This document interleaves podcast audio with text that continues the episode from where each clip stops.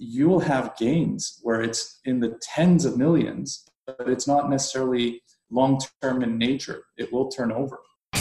You're listening to the Right Club podcast, where the focus is all about helping you grow your real estate investment portfolio and live the life you want to live. Come grow with us and join our community at therightclub.com. And now, your hosts, Sarah Larby and Alfonso Salemi. Welcome back, Right Club Nation, to another episode of the podcast. It's Alfonso here with Sarah Larby. How's it going, Sarah? It's going well. It's going well. What about you? Not too bad. Not too bad. At the uh, at the time that we're recording this, this is we're in the midst of it all, and we're going back and forth talking about the economy. But uh, there is the the coronavirus, the COVID nineteen pandemic. Um, so yeah, a lot of things are changing. We're talking about the economy. We're talking about life, unexpected things. Um, how have you been, first of all? You know what? This is actually like for us, we do a lot of these podcasts, we do a lot of webinars. So we always have done a lot of meetings on Zoom prior. So my my full-time job right now, um, they've banned all actual in-person meetings until the, the next 15 days. So I'm I'm working from home. Um, and to be honest, I mean, it is what it is. Like we're all doing it together. We're all in this together. No need to panic.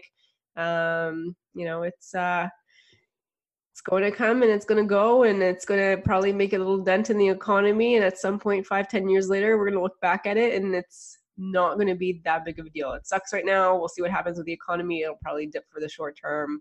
Um, but just like 2008, just like whatever other recession that we're going to hit, we'll come out of it and uh, and we'll come out stronger with more knowledge and information. And that's what I believe in. And at the end of the day, we got to be in quarantine for a couple weeks to help, then so be it, right? Yeah, that that is that is the important part, and it does happen. And if we look at the history of of the economy and cycles, there are always these different things and different reasons why. So um, but like you said, I feel like we, in a way, have been prepared for it because we do. You know, I know a lot of our meetings, even just with our founders of the Right Club, um, ourselves, that we we meet on a on a consistent basis, do this podcast. Um, definitely sucks missing out on live events and having to, um, you know, to to reschedule those and to postpone those.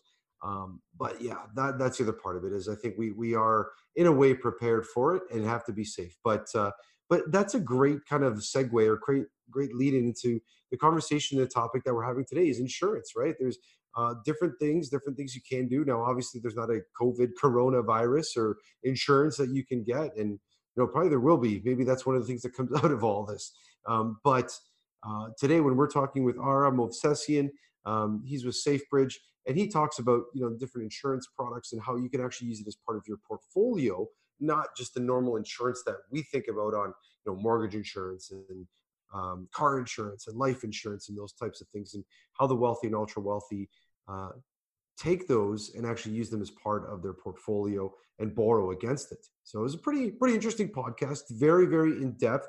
Ara is a very very smart guy mba and uh, really really helped us try to try to unpack all this kind of thing. So uh, yeah, I think uh, this is a great interview to learn a little bit more about you know unforeseen things and insurance that necessarily we're not always thinking about it in the forefront, but then eventually we are forced and have to think about it at some point. Like he said, death and taxes are the two things that are sure in life. So mm, yep. let's uh, let's, let's listen to the interview. Welcome to the podcast, Ara Movsessian. Welcome, welcome. We're uh, we're really excited to have you on. Sarah, my host, and, and I are uh, really pumped to uh, to be discussing with you today. Welcome to the show. Likewise, I'm excited myself. Thank you for having me. Right, amazing. So, all right, you know we've uh, we've met a few times. You've been out at the Right Club. You you've come with some of your colleagues as well too, and you know thank you for attending and being there as well too. But for those uh, for those members of the Right Club Nation that haven't had the chance to uh, to meet you, um, why don't you give us a little bit of background on uh, what you do, what you have done, what you are doing, and uh, yeah, just a little bit of insight. Yeah, thanks a lot. So, a uh, bit of background. So, if I go sort of uh, back to sort of uh, earlier years, teens, etc., I'd say I got quite immersed into sort of financial literacy and real estate investing pretty early in life. My my father actually, when he came to to Canada, one of the first things he did after sort of securing sort of day to day income from employment, et cetera, was uh, getting into real estate investing. Uh, and, uh, you know, uh, that was an interesting sort of learning opportunity for me as a, as a teen. So I got into those, just hearing these conversations around, you know, deducting interest and capital gains and all these interesting topics. So, um, I ended up uh, pursuing education and career in, in finance and banking, economics, etc. Sort of uh, grew up in Vancouver, uh, had a few jobs right after uh, economics degree at SFU and uh, in banking and the credit union system there. Uh, worked up through the ranks, um, kind of got into account management to a high net worth book pretty early in my career. Like by the time I was uh, in my early 20s, I was already managing sort of some of the more affluent clients over in White Rock, BC. Um, moved to Toronto um, uh, a little under 15 years ago.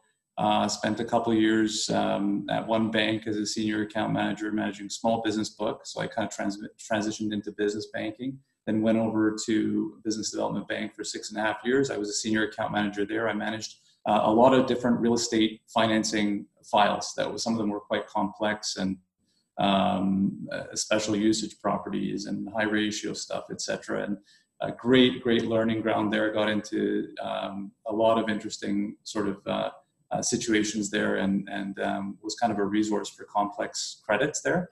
And then after that, I spent six years at uh, Manulife, um, at Manulife Private Wealth. Um, while I had done uh, my year, while I was at um, uh, BDC, I, I, had the opportunity to uh, get my MBA at Western as well, and uh, just sort of was also looking for the next thing. I ended up uh, being the first um, uh, senior private banker on a newly formed division there, and the clientele, you know, typically they either um, they were all high net worth, of course, and some of them ultra high net worth. So just an amazing experience there. Um, really sort of spearheaded the growth there. And clients either tended to have made it really big somewhere else, and then they end up getting into real estate as part of their portfolio, or even lending into real estate privately, etc um, or they made it big as developers or or whatnot and had a bit of a real estate play there. So just the overlap that I see in terms of um, the great work that you do and and uh, the organization and um, the network, uh, as well as sort of um, the experience as to how much real estate real estate investing plays in the high net worth space. Uh, it's quite interesting. So. Uh, what I did is about a year and a half ago, I uh, left Manulife Private Wealth. Um, I had sort of broken all historical sales records there and did a bunch of interesting things there. But uh, I'm now an independent advisor, and my clientele tend to um, tend to be in a couple of buckets: real estate um, investors and developers, and um, business owners tend to be the majority of my clients. I offer a whole range of solutions everywhere, anywhere ranging from uh, insurance, uh, investments, financing overall, there's just an advice piece in the center of it, um, uh, and and we can go a number of directions. But there's some interesting strategies I get I get into, which I'm sure we'll talk about. Awesome. So just so I understand, so essentially you work with these high net worth real estate investors um, to help them with their wealth solutions. Is that correct? Yeah. So the one of the primary areas that I will focus in is um, is insurance and um, that's that's just to put sort of a name on on sort of one of the key areas. So we do get really involved in terms of taking a look at exposure to capital gains for real estate investors um, in the event of death. And that's sort of a really, really specific trigger that I think is is something that's often neglected in terms of an overall review um, and how it's and how it's planned for.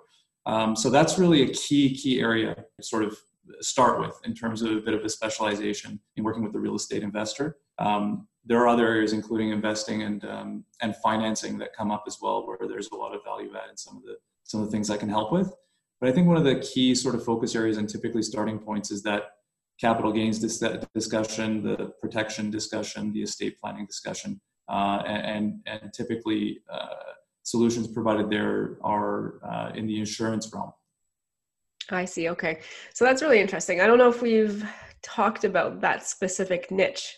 Um, give us some ideas of, you know, as we're getting um, our assets, our real estate assets, or our net worth higher, um, why is it important for us to, to do this type of planning? Yeah, that's a really great question. Uh, what you'll see is uh, perhaps once there's a nice uh, gain in the portfolio, um, it's it's a topic that um, requires a bit more attention. Uh, if you have property values at 15 million, let's say, and uh, a cost base of 5 million because you've made some great choices and you've created value, you've made some strategic purchases, you've held them for a long time, whatever the model is. Um, even if it's not today, but it's sort of forecasted to hit those kind of numbers. What ends up happening is, you know, people have been making some great decisions in terms of generating this wealth, and sort of, uh, I work a lot with this emerging wealth, sort of this this new generation of wealth. You're creating all the value, creating all this wealth. So this, it's so much in terms of the positive effect and what you can do for your legacy, your family, your self-sufficiency, your independence, or um, uh, it, it's wonderful, but often what is actually neglected is if anything were to happen to the principal that owns these properties, as soon as you've got this nice big spread, it's not all just a rosy story about how much wealth is created because there's a liquidity event uh, in the end in the event of that uh, that death. Um, the liquidity event is basically you look at uh, your current market values less your cost base. In that example, it's $10 million difference upon death, uh, you will within 60 days have to pay CRA. Um, uh, the next generation who receives all these assets will have to pay. Um, it works out to about 27%, 26.75%. You look at 50% capital gains inclusion, and then on that, you receive all that income as whoever has received it, next generation, etc., um, at the highest tax rate. So 53 and a half, uh, works out to about just under 27%. So you would have to pay $2.7 million in that specific example. And how do you do that? You could have a fire sale on a property and sort of have that emergency state. Um, that's not optimal. You typically have properties that you've held on to that you want to keep them for their strategic um, uh, location, cash flow, other value to it. You, you, don't want to go through a fire sale. A fire sale also destroys a lot of value that's being created, right? To have that quick, quick liquidity event. The other thing that you can do for it is you can park a bunch of cash. Well, we know that, for example, real estate investors will probably not want to park all that cash. You probably want that active, and it's just like burning a hole in your pocket if it's if it's sitting there. You just want to buy something, right, and make money. So it, it's just not realistic to say that that's necessarily going to happen, or it's sort of forced, and it's very wasteful to do it that way. So then I get into sort of okay, you you evaluate the terminal tax liability. There are other things that you can do planning wise. I mean, you can avail of a spousal rollover. You can do an estate freeze. We won't be able to necessarily call, cover all that today. Um, and also, I, I, should say that I work very closely with CPAs, lawyers, etc. So um, I can't sort of represent myself as the sort of tax person here. I just have to put that disclaimer out there. I just work as in unison with these these professionals with this important work. Um, but at the end of the day, uh, it tends to be insurance that is the winner in terms of the strategies when you look at the pros and cons of various ways of dicing it up. And there are strategies where you can get into insurance and have it as an asset class. It's not. An, it's not. It's just not an outflow that people traditionally view it as, where um, it's just money out the door that they're sort of renting money. You can have permanent coverage, and permanent coverage is an asset it is on your balance sheet. You know, you have uh, ABC Holdco that has real estate holdings, investments, whatever it is, cash. You hold cash value in an insurance policy that is growing tax free. And it's also paid out upon death tax free. And you can also borrow against it at 100%. So there's just all these mechanisms that the high net worth and the ultra high net worth with good advisory teams um, have in fact put in place several times in the country. It's what I got exposed to previously. It's what I sort of, it's the message that I help spread. Um, and um, it can get quite interesting in terms of some of the custom solutions.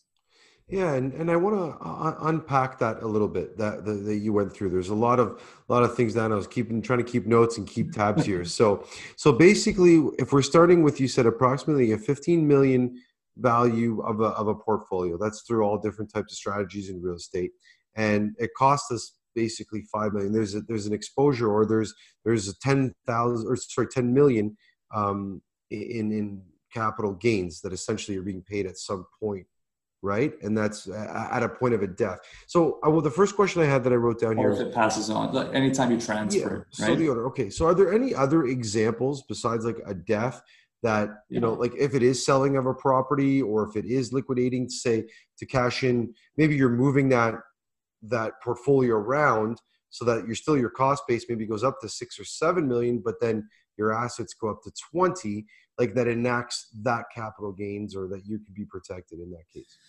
Yeah so that example that i gave it, um, it it's it's something where you could look at it and say uh, this is what the holdings uh, we can talk about today right? We can also talk about the trajectory for decades and decades and decades. So you're going to have a different situation if you're an investor who is turning properties over every five years and there's let's say a turnover in your portfolio versus an investor who says you know what? I've amassed these properties. And you know property a b c d i just i can't see getting rid of these. They're just producing great cash flow and it's they're wonderful properties but maybe uh, DEFG is more of a short-term play. There's some value creation, etc. I want to reap the benefits. I want to capitalize on that and move on and create money and use that money. The the stuff that's turning over regularly, you are going to have some exposure to that upside because you've created value. A great example is the developer. So um, I've worked with several developers. They're very interesting in terms of their models. So you will have gains where it's in the tens of millions but it's not necessarily long term in nature. It will turn over, right? You've got this this land acquired. You've got a, a change of the, the, the the zoning. You've got approvals for whatever you're going to do on it. You've created all this value right right there. You've created a ton of value. In those cases, we're talking about tens of millions, eh, very large numbers.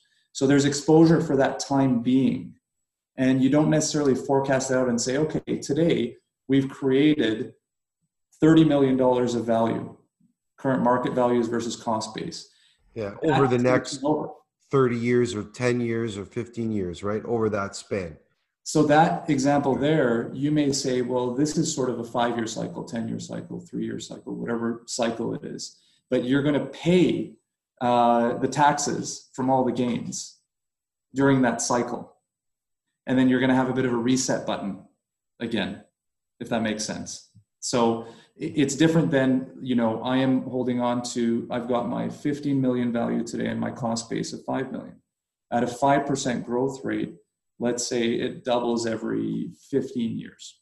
So that 15 million in value turns into 30 million in 15 years. That 30 turns into 60 in uh, 30 years right so if you're saying okay my life expectancy is about 30 years from now and maybe it's me and my spouse our spouse our expectancy is 30 years from now you say okay what's 60 million? And i plan on holding on to all this stuff right? I just don't you never know what will happen but i want to plan for those contingencies right? I don't want my next generation to inherit some huge tax bill um, upon transfer.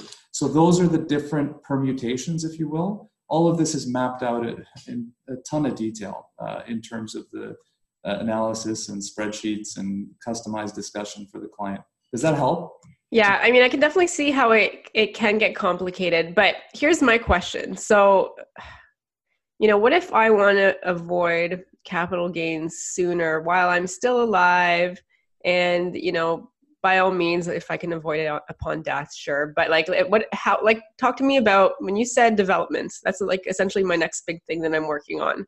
So let's just say I want to look at that and might be a little bit shorter term um, how do I avoid paying the capital gains using maybe like you mentioned insurance or different options like what does that even look like or is that even possible yeah so you know i mean look this podcast would be worth about uh, i don't know how many trillion dollars if we can figure out uh, all the tools to sort of not pay taxes in this country um, but uh, all kidding aside i think um, it, it, the reality is that there. I mean, I, I'm, I'm sorry. I'm going to say it. It's so cliche. There are two two certainties in life. You know, death, death and taxes, right? so in terms of avoid avoiding paying capital gains, I mean, if there is if there are legitimate gains and a ton of value created, um, you know, our tax our taxation environment gets their hands on it. Uh, I will again throw the disclaimer out there just to keep, cover my bases that I'm not a CPA. Uh, you know, in terms of all the strategies that we can avail of, I, I, can't speak to the whole plethora of it. And even if I could, I would um, I would sway away from that in terms of pro- providing tax advice. Um, I think that if you do look at the math and you say there are gains here, there's value created. The second part around doing doing the sec part two of the math is what is the best way of solving for it. That we can definitely um, talk about, right? Because um, you park cash. If you transfer that cash to the next generation, half of that gets taxed. It just goes away. So there's there's just a ton of erosion of value there. Um, you use life insurance. That's something that is incredibly tax efficient. It is, you know, it grows tax free and it's paid out tax free. So then you start sort of comparing the various options. And then if you are having to pay taxes, um, any event that's triggered by death, at least, um, typically it's insurance that's a, that's a great way of dealing with it. Um, sometimes you get involved in situations where you say, okay, you know, there's a lot of value here. I'm going to pass on this value to the next generation.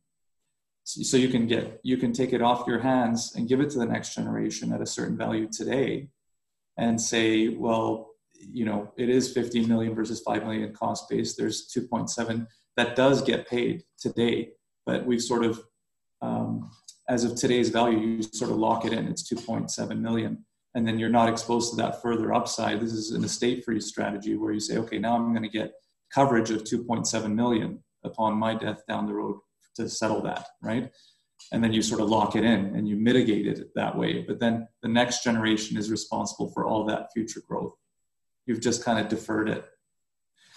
I'm sorry. It's you know if we get into tax, it's always coming. It's it's always gonna come, and it always will. but uh, but let, let let's kind of shift gears a little bit, and and Ara I know we, we we've had a bunch of good conversations and, and talked about different strategies, right? Between what you know the general masses are doing, and you know high net worth and ultra high net worth type of people, right? And how they they leverage credit and they use credit, and you know at the time that we're talking about this, and I don't want to get into it too much, right? There's a lot of shift going on in markets in different areas of the world and things that are going on.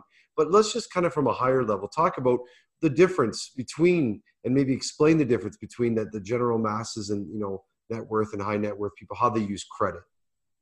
Yeah, so I can speak to the the credit piece. Um, but I think, yeah, I think there are some interesting observations around um, some tools used by the ultra high net worth and the high net worth and overall strategies.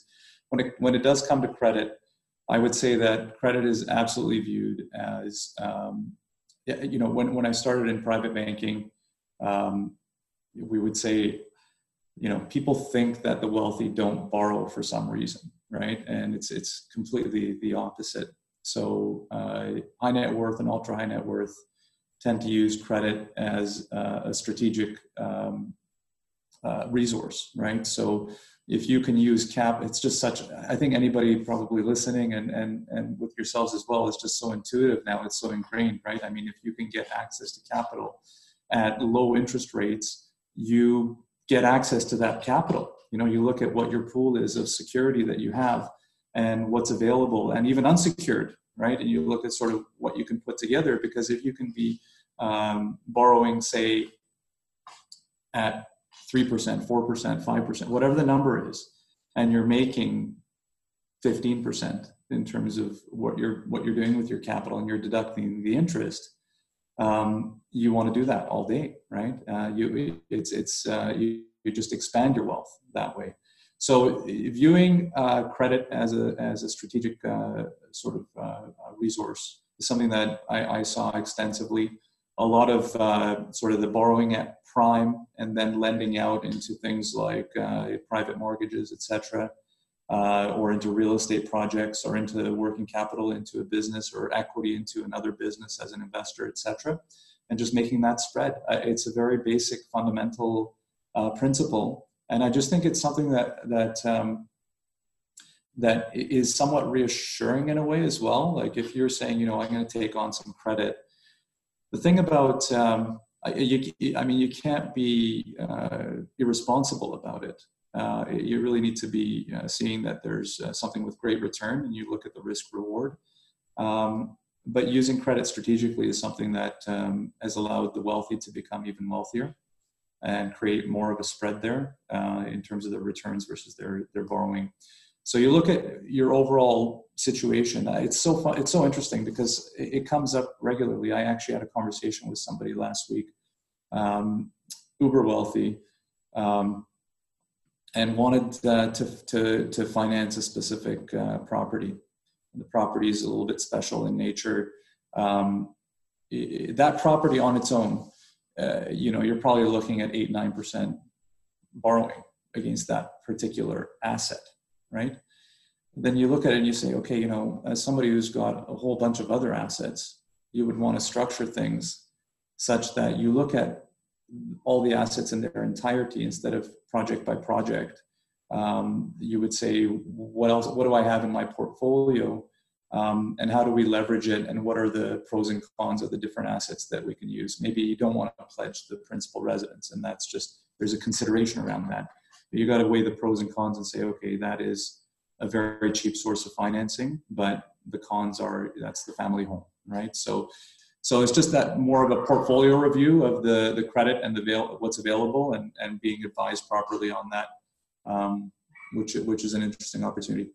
Yeah, no, it it is interesting. I mean, that's what a lot of people don't um, don't do until maybe sometimes the end, right? So I was talking to my mortgage broker at one point. Like, if you have some money in your HELOCs and it's going to cost you three and a half or four percent, and you can loan it out at fifteen percent or twelve percent, you know, figure out if it's worth doing um, to be more hands off and look at the spread. Like, there's definitely a lot of options out there, and it doesn't have to only be brick and mortar real estate investing or paper assets. Like, there's lots of options in between um, and uh, and the more that that I think the Right Club Nation listens to, to different guests on the podcast, they'll get some different ideas, uh, different strategies, different things that they can do with their money, their assets.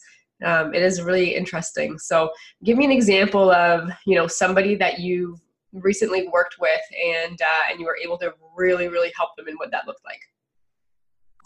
Yeah, that's a that's a that's a great question. So I think that uh, it, it, there's uh, there's a couple of examples that would work quite nicely. I think uh, one of them in particular, I've got uh, a business owner um, who also got into real estate investing. So they started off sort of with their own owner-occupied building as a, as a business owner, very modest, sort of small startup business, um, and then from there um, they got into um, uh, uh, they, they got into a larger building. They just expanded from where they were ended up uh, leasing out the property that they were at previously. It's an industrial building, um, and got into a larger one. Created a ton of value there. They did a bunch of renovations, made it beautiful. They're uh, a nice uptick in terms of their costs versus what they the market value is now. And then they continue to rent the previous building. By the way, the previous building started at a certain size, and then they acquired the one next to it. Um, so they were renting they're renting both of those out. They've got some stuff going on on the residential side as well in terms of purchase and renting um, renting those out. So they've got a nice little portfolio going there uh, a couple in their 40s um, so it did quite well. The business expanded. The business is doing well and there's they've created some value there. Um, so i came in and basically said let's take a look at how you're structured overall. I want to talk about this capital gains topic because i think it's something to plan for um, I also want to look at overall how you're structured. Um, some things came about from that. I got some additional work done through my network in terms of legal uh, work and succession planning and things like that. That were some observations that really were needed for more of an operational thing. And and and on the real estate side, they planned on continuing and just growing this further. Nobody. What's interesting is I've seen this with this client, and I've seen it with clients that are literally literally worth 100 million plus. Okay, just to tell you how often this capital gains discussion and how to plan for it does not get addressed. it didn't it hasn't been talked about previously with these folks i sort of shed the light on this whole topic and then brought in their accountant we had several sessions with the accountant and the client we mapped that all out um, believe it or not you know people worth 100 million but with assets of 100 million plus have not really optimized how they've planned for this um, it's, it's just shocking how infrequently it's done in terms of the thorough the thorough version of it so at the end of the day, what we ended up structuring is um, they would um, they would deposit three hundred thousand a year into uh, permanent insurance over ten years to plan for this terminal tax liability that's at a certain level today and growing over the years. And this is just the amount that's required to plan for about the next 20 years or so. And um, it does cover off after that potentially if they keep depositing into it. But um, you know some 15 years from now they may do an estate freeze or other things like that. What we did is we cycled money in so they would put a 300000 a year in to uh, to deposits. And that's going to show uh, on their balance sheet. So 10 years from now if you do look at 3 million in deposits they'll have cash value on their balance sheet worth more than 3 million okay? So that it, it, there's an asset. It's not just an outflow. There's an asset on their balance sheet. They're borrowing back against that 300,000 a year. What they're doing is they're investing that 300,000 a year. They're either on an annual basis, they're either going to get into additional real estate or passive investments like uh, an investment portfolio that's managed with the um, private investment counsel firm and maybe even some other stuff, exempt market stuff, et cetera, that are again dabbling in real estate and other projects, et cetera. So what they're doing is they're creating that cycle. So 300,000 in and 300,000 back out borrowing at prime rate, okay, and then reinvesting and deducting the interest. So you do math on this over a 30 year period, the net effect is the outflow is about 400,000 or so. Um, and the return uh, in the event of uh, death is in the 5 million range in this case right? So just in terms of inflow versus outflow, it's a very nice model here, right? And then they just walk around with peace of mind knowing that they cleaned up all their stuff for the next generation who would inherit all this stuff that continues to grow. Um, but overall, it's it's a it's a wonderful story because there's just so many different points of uh, of advice uh, here. Uh, we covered off everything ranging from financing to sort of succession planning and uh, estate planning, uh, protection and, and coverage, and also just their investment strategy and even sort of uh, navigating that. So there just uh, there's a very close and deep relationship there that covers a numbers of a number of areas.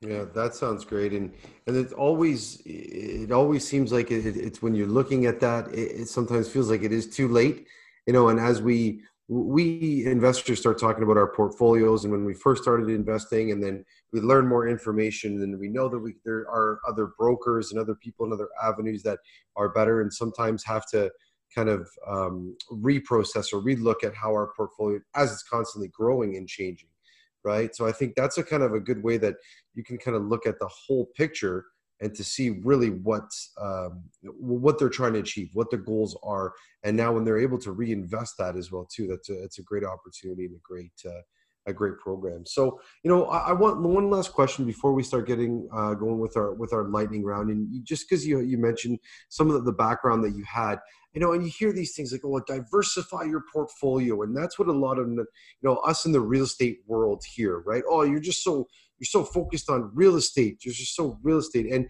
you know, you, you mentioned at the beginning of the podcast, high net worth, ultra net worth, real estate does play a big part in it. But we all agree real estate's the best. It's the it's awesome. You should always reinvest in it. But if there was a second place, or if you couldn't invest into real estate, where where would you go? Like there's mutual funds, there's stocks, there's bonds, there's all different types of things. But maybe just touch upon on on one of those where you, you see this high net worth or ultra high net worth kind of also investing in as well? Yeah. So um, I, look, I, I, am a I am a proponent of real estate as a very significant part of the portfolio. I think that eh, overall, I would say whether it's real estate or your operating business, this is something that happens quite frequently. By the way, you have all your eggs in that basket. it's just an opportunity to say, you know, um, how do I feel about having all of my eggs in a certain bas- basket? It's just a fundamental exercise around um, risk management and uh, peace of mind. So, really, I mean, the, the wonderful thing about real estate is you can touch and feel it and see it, and you know that it's there, right? If you compare that to um, equities, right? I mean, yes, there are these big public companies you can see them uh, they have physical bricks and mortar presence in some cases but a lot of it is on uh, on the value and, and multiples and sort of what's interesting about the marketplace is how much emotion um, and um, uh, political environment uh, technological advance like so, so many factors out there right i mean you literally have teams of phds mbas cfas the brightest minds on the planet sort of just constantly evaluating asset classes, uh, volatility, how to how to construct portfolios. So I think that once you uh, you overemphasize one area to the point where it's all of your eggs in that basket, the other areas that you could get into are having some form of uh, uh, a diversified portfolio that does cover off other asset classes. Okay, I'm not uh, personally an investment counselor, so I have to be cautious about that. But I do have some phenomenal relationships uh, with private investment counsels and other external investment firms that I work closely with uh, and refer my clients to and jointly sort of interview them and bring them in.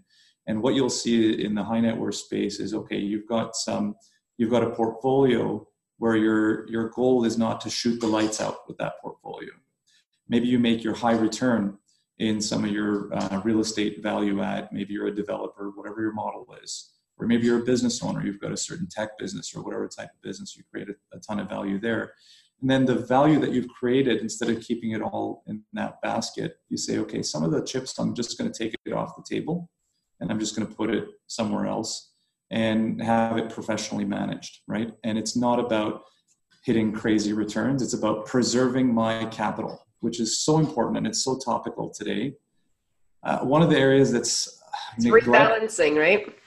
Yeah, it's just sort of like you know, it's really people talk about how you know their return is super sexy and cool or whatever because it's better than the next person, and then in a downswing, it's actually really sexy to just not lose money, right? Like or lose less than people next to you. That becomes really really interesting then, right? And uh, and and and I think that um, you know, we talk about returns and funds and things like that. I think that uh, having it professionally managed with the capital preservation mandate for some of the chips off the table money is one thing that's an opportunity.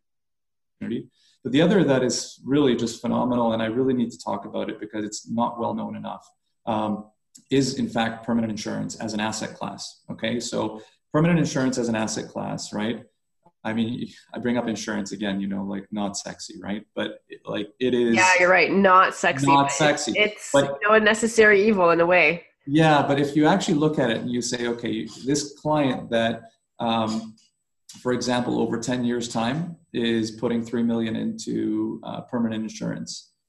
Um, standard deviation is less than 1%. Okay. So when we talk okay, about. hang on, hang on, because like let's um you got an mba you're super smart. Okay. Um i am not as smart as you. You're smart let's let's like make it like language i can understand. No problem. Okay. So so if you look at you see how the markets went down by more than 30% and these big swings yeah. that you see right?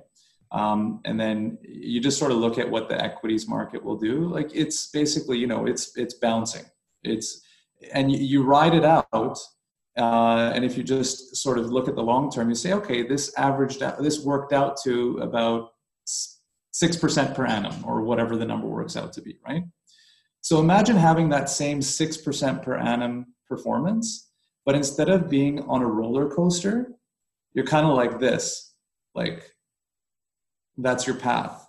So for those people listening to this, it's less going up and down with the finger and more consistent increase. It's yes. Like, it's like Amsterdam. I think Amsterdam, the highest peak is 300 meters, right? And like the lowest depth is like maybe 150, 200 below sea level. right? So it's very even versus say like a, I don't know, like the Alps, right, where there's very high peaks and valleys. I'll give you a very tangible example. It should this should hit home. Okay, so imagine uh, an investment where um, you're making call it six percent. Okay, Okay. and um, that is a tax-free six percent. So it's kind of like the equivalent of fixed income at twelve percent. Okay, like a GIC making twelve percent because it's it's Yeah. it's fixed income type security. Okay. The other thing is the volatility is lower. Volatility is like the roller coaster, right? My finger going up and down. It's lower than a five-year GIC that just keeps turning over.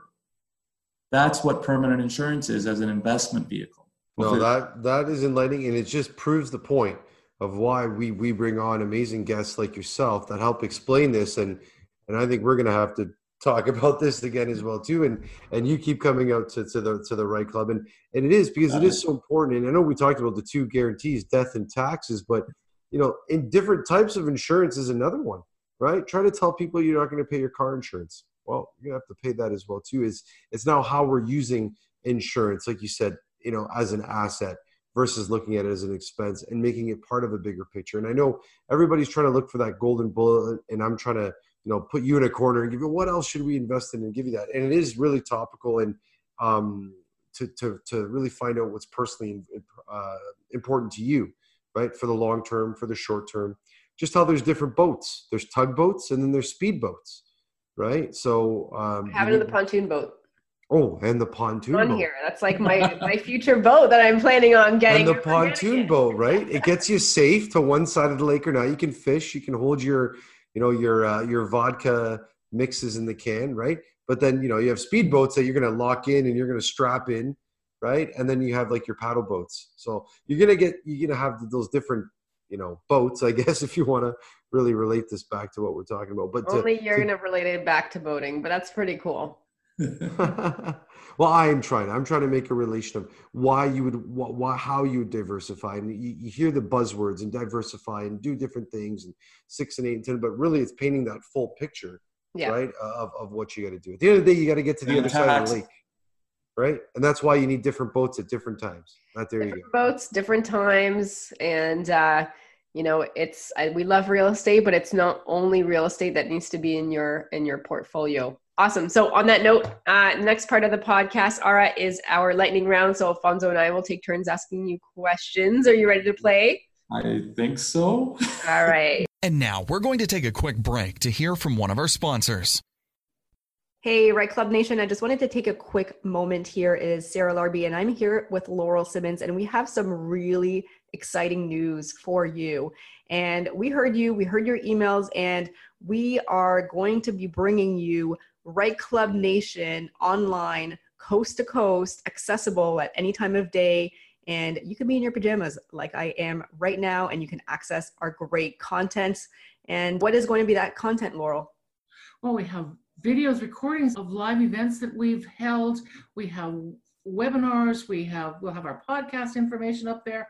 We'll have uh, forums and chat groups and all kinds of things. You'll even be able to find services and products that you need in your neighborhood, local for you, because we know how important it is that you have your local team with you. We're going to be rolling things out very quickly. And as we start, you'll see more and more stuff come along. And we really want you to join and become part of our online community. Absolutely. This is the first, and in my opinion, it was going to be the best Canadian online community of real estate investors and like minded individuals. So, guys, come and grow with us, join our online community, register, and come and say hi and check out the amazing things. Yeah, and all you have to do is go to therightclub.com and you'll find us there. It's easy to register, it's free, and hop on. We can't wait to see you there. Guys, come and grow with us. And now back to the show. Question number one What is the best advice that you've ever received from another investor or at a networking event? Okay, so best uh, advice I've ever received from uh, an investor or a networking event. So I would say um, best I've ever received is to just always be learning. That's probably the best advice I've ever I've ever ever received. And it sounds so incredibly simple, but you'd be amazed how many times people sort of get stuck in their silo, what they know, what they're comfortable with, and they just regurgitate it, right? And they just go through the cycle. So literally, just approaching all the meetings that I go to I, with an open mind.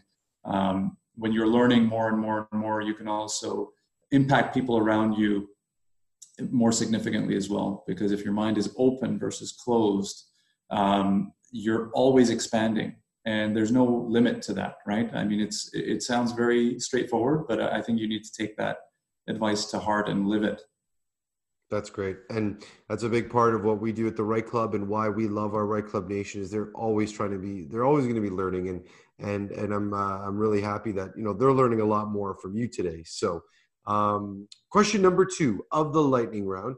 What is your favorite real estate investing resource? And that could be anything you know book training an event.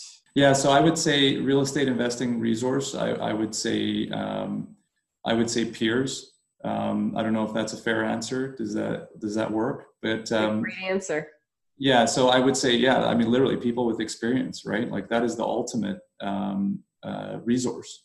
Um, you know I, I, you can read the books you can you can go to sort of different tools etc but I think that uh, there's something about personal uh, relationships and stories that uh, that trumps all of that, right? So people who have stories, you know, this is what I did, um, this is what worked for me. Um, so I think I think people. Very cool. There you go. Surround yourself with uh, with others that are going to help lift you to where you want to go.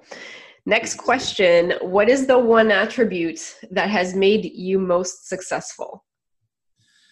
Wow, that's a really good one. So I would say that definitely uh, a lot of um, uh, sort of vision, perseverance, and determination. Um, yeah, I think that if if you look at sort of history, even you know, I joined a Manulife Private Wealth. There were zero clients and zero sales, and I sort of had a vision of what that should look like and um, what should resonate in the marketplace. And you know, if you look at year one, that was relatively slow and then it just absolutely took off like crazy right so you got to have a lot of confidence and um, and and and a path and a vision um, you have to be able to pivot along the way but i, I think that um, it, it does take a lot of follow through and determination and uh, sort of some long term thinking sometimes you plant seeds a certain way and you repeat a message a certain way and um, it might not get you something immediate, right? But it, it, if you're building something more long term in nature, you have to have that vision and that follow through and that determination. Um, and that's something that I saw from the prior role, before that, and the current uh, role that I'm in, um, just in terms of, uh, of, of, of building a plan and just being very determined and following through with it. Yeah, absolutely. And, and knowing what that target is and keeps you going, right? So awesome. All right. Last question of the lightning round.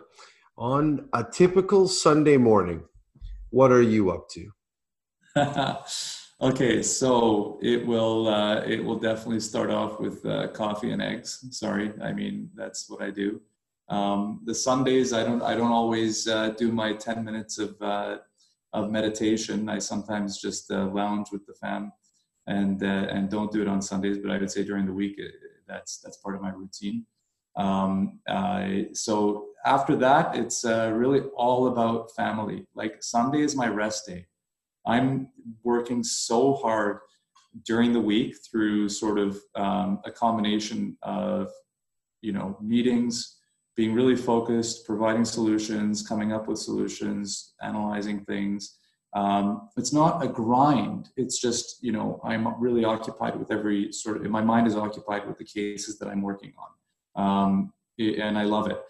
So and there like six days a week there's some form of you know intense activity and exercise and working out and extracurricular stuff sunday is a, a rest day for me so i, I kind of wish you picked a different day but we picked Sunday because it usually is a day that people are not like going at it and and uh, working, and so we like to know what people do, you know, other than than work. And Sunday morning is usually that day. Yeah, you know what? It is family time. I take the kids to extracurricular stuff, whether it's gymnastics or other stuff. I, I enjoy my big screen downstairs and uh, put something on. Uh, sometimes it'll involve some light sort of martial arts or stuff like that or stretching um, but not like a really intense day. And it's a yeah it's it's a relaxing day. Very cool. Awesome. Ara where can the right club nation find out more about you or reach out if they wanted to? Yeah so um, you can see my full sort of bio and um, link to my profile on the uh, SafeBridge Financial website. If you look up my name, uh, Ara Movsessian, as one of the individuals there. Um, and um, uh, hopefully you guys can help me out with sharing a link too, because uh, we will add it in the show notes. it's all there, and um, uh, yeah, so that would be that would be the best way. It's the SafeBridge Financial um, uh, link. Um, it's and um, it's got me, and I'm able to be contacted there, and um, definitely um other than that through LinkedIn and uh, under my name. Awesome. Well, thank you so much for for your time today. We really enjoyed the podcast, and uh, yeah, thank you so much for sharing with the Right Club Nation. On behalf of Sarah, thanks so much for joining today, Ara. Thank you. Thank you. You know that was really insightful, Alfonso, and I really liked personally the different strategies that he uses uh, for high net worth individuals and people that are really looking at diversifying. And I know we talk a lot about real estate, but there's other ways that you can strategically plan for the future. Absolutely. And, you know, we talk about all the different members on the power team and all the amazing sponsors of, of, the right club and people that we partner with. And, you know, this is just another element and another part of the team that, you know, you should look into and really take a look at and assess that. Right. So everybody's situation is different uh, in terms of, you know, insurance and all the different things that you need to have around that. So definitely when he talks about you know reaching out to different peoples on his power team um, that that's what really makes more of an impact kind of a whole look at the whole portfolio we love real estate i'm always going to be investing in real estate finding more in real estate you know um, but in, in moments like this as well too when we talk about what else should we be looking in how can we you know have somebody else one day i want to be just lending out the money and somebody else doing all the really the work on it right sipping um, uh, margarita on the beach while your money is actively, actually passively earning more money for you. So that's uh that's the ultimate goal, right? So I mean, for some of us, not for everyone. Some other people have lots of different goals. But you know what's really cool is um is the freedom that it creates. But it's also important to look at the bad, look at the, the good, um, look at the good times, and look at these times where it's very uncertain. Plan for both eventualities, and in some way, at some point in time, you will get to your goals of where you want to be. You got it. You got it, Sarah. And that's what we're about, the right club. We want you to to participate. We want to hear about you. We want to hear your situations. We want to hear your feedback. Reach out to us as we do more and more stuff online through Facebook and through our online community.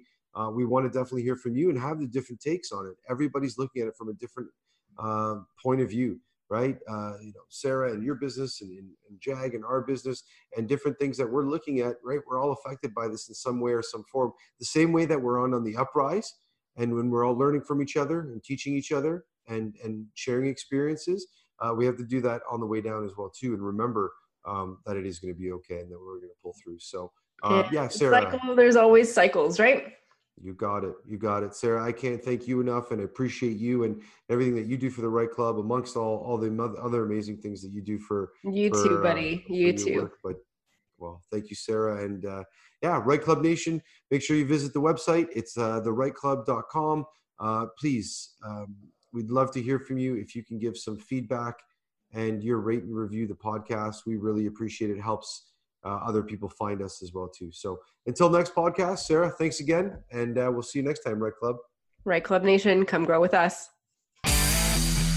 Thanks for listening to the Right Club podcast and joining our community of real estate investors online at therightclub.com, where the focus is about helping you grow. We look forward to seeing you again next week. Thanks from your hosts, Sarah Larby and Alfonso Salemi.